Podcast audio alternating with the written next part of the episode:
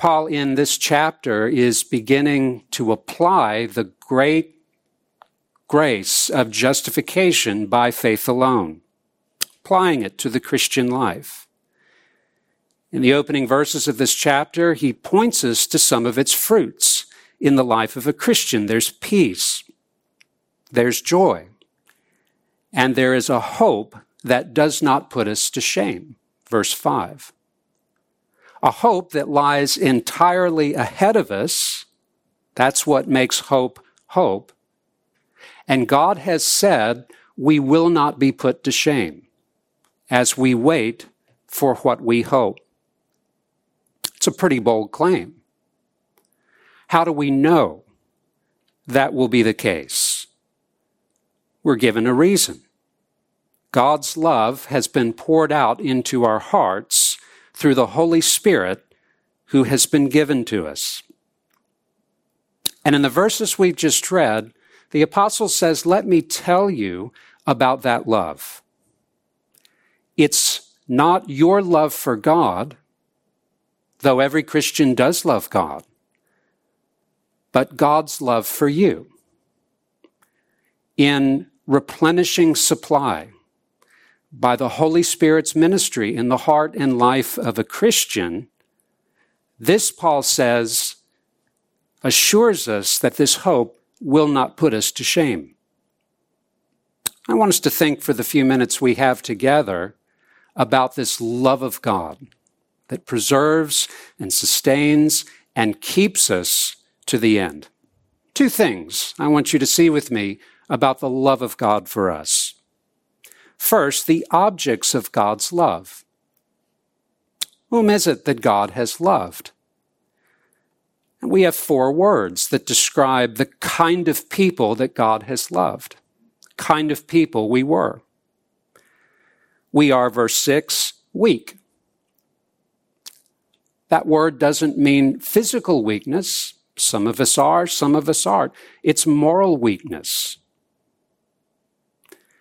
This is a self inflicted inability to do what is pleasing and right before God.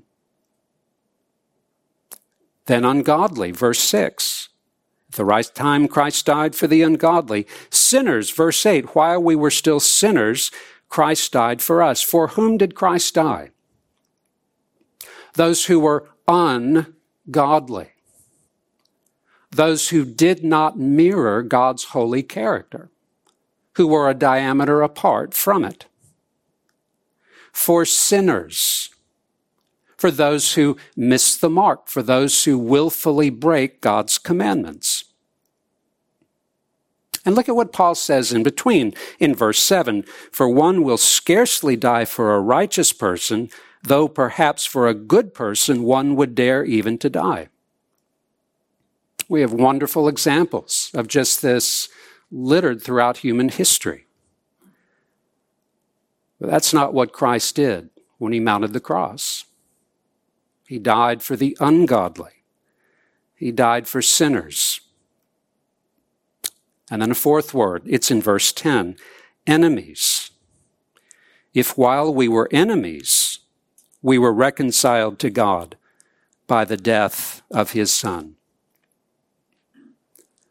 There are no spiritual Switzerlands in the human race.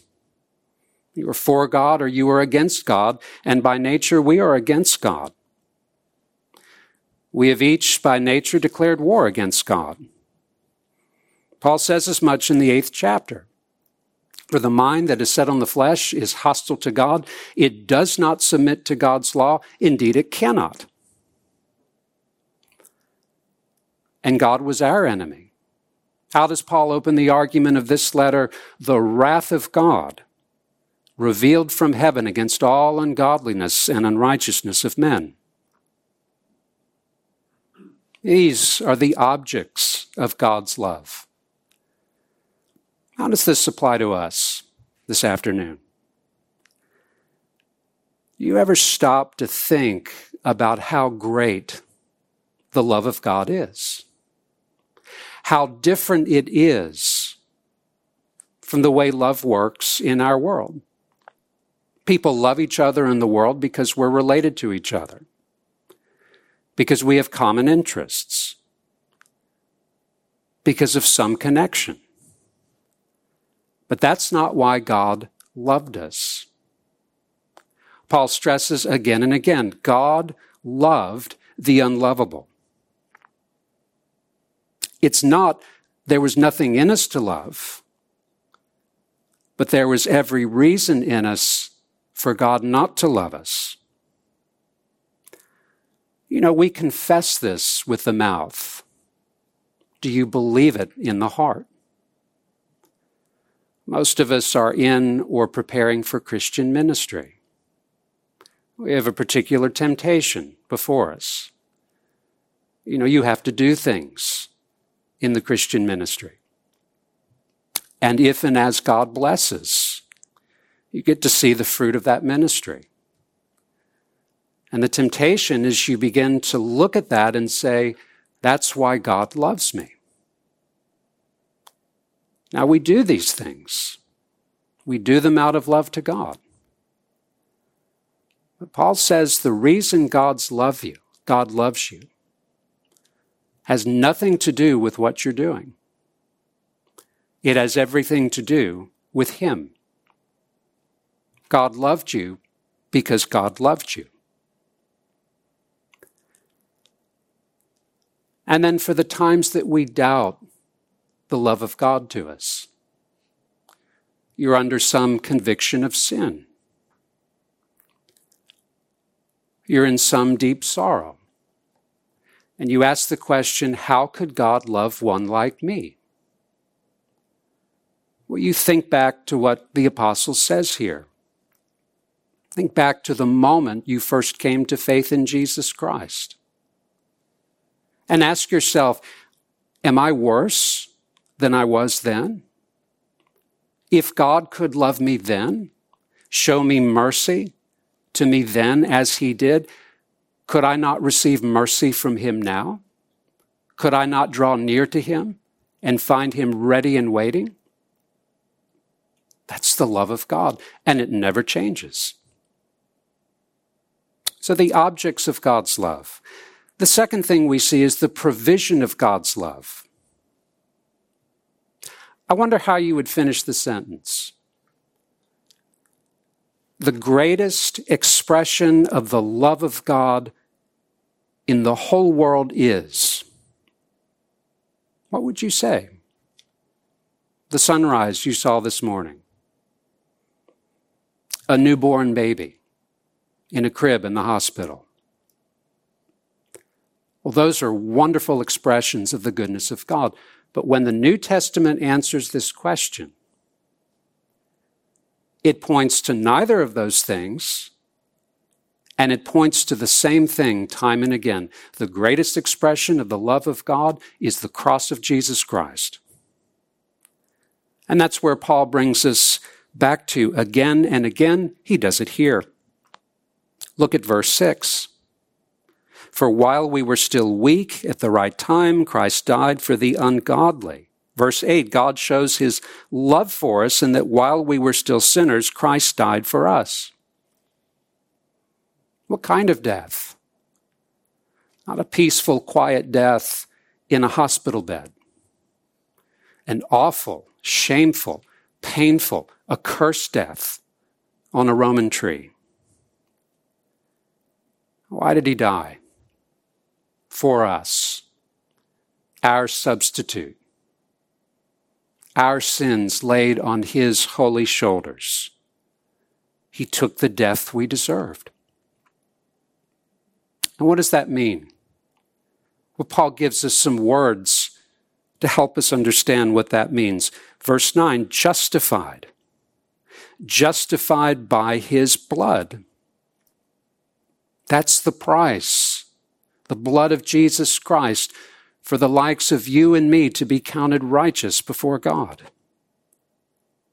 He paid our debt. I read in the paper this spring that the nation of Zimbabwe issued a one trillion dollar bill. Not million, not billion, trillion dollar bill. Think of that sum. Think of being indebted to that sum. But you could pay that off. You could never pay the debt of your sin off. But Jesus Christ paid the debts of sinners on the cross. Reconciled, verse 10, there's another word. If while we were enemies, we were reconciled to God by the death of his son. How were we reconciled?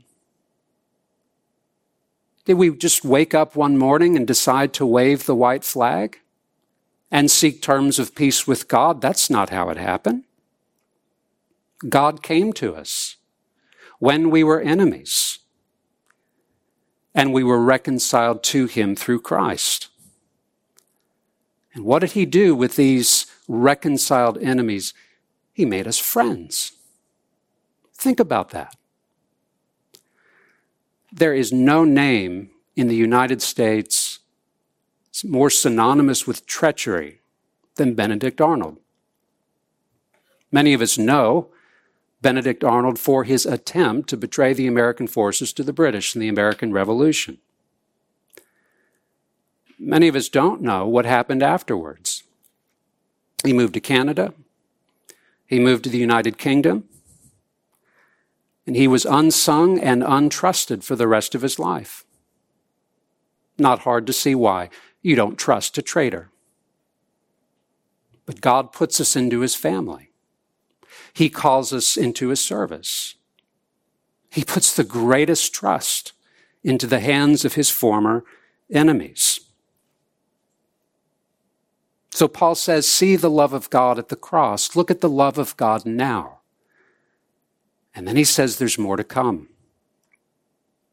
Verse 9.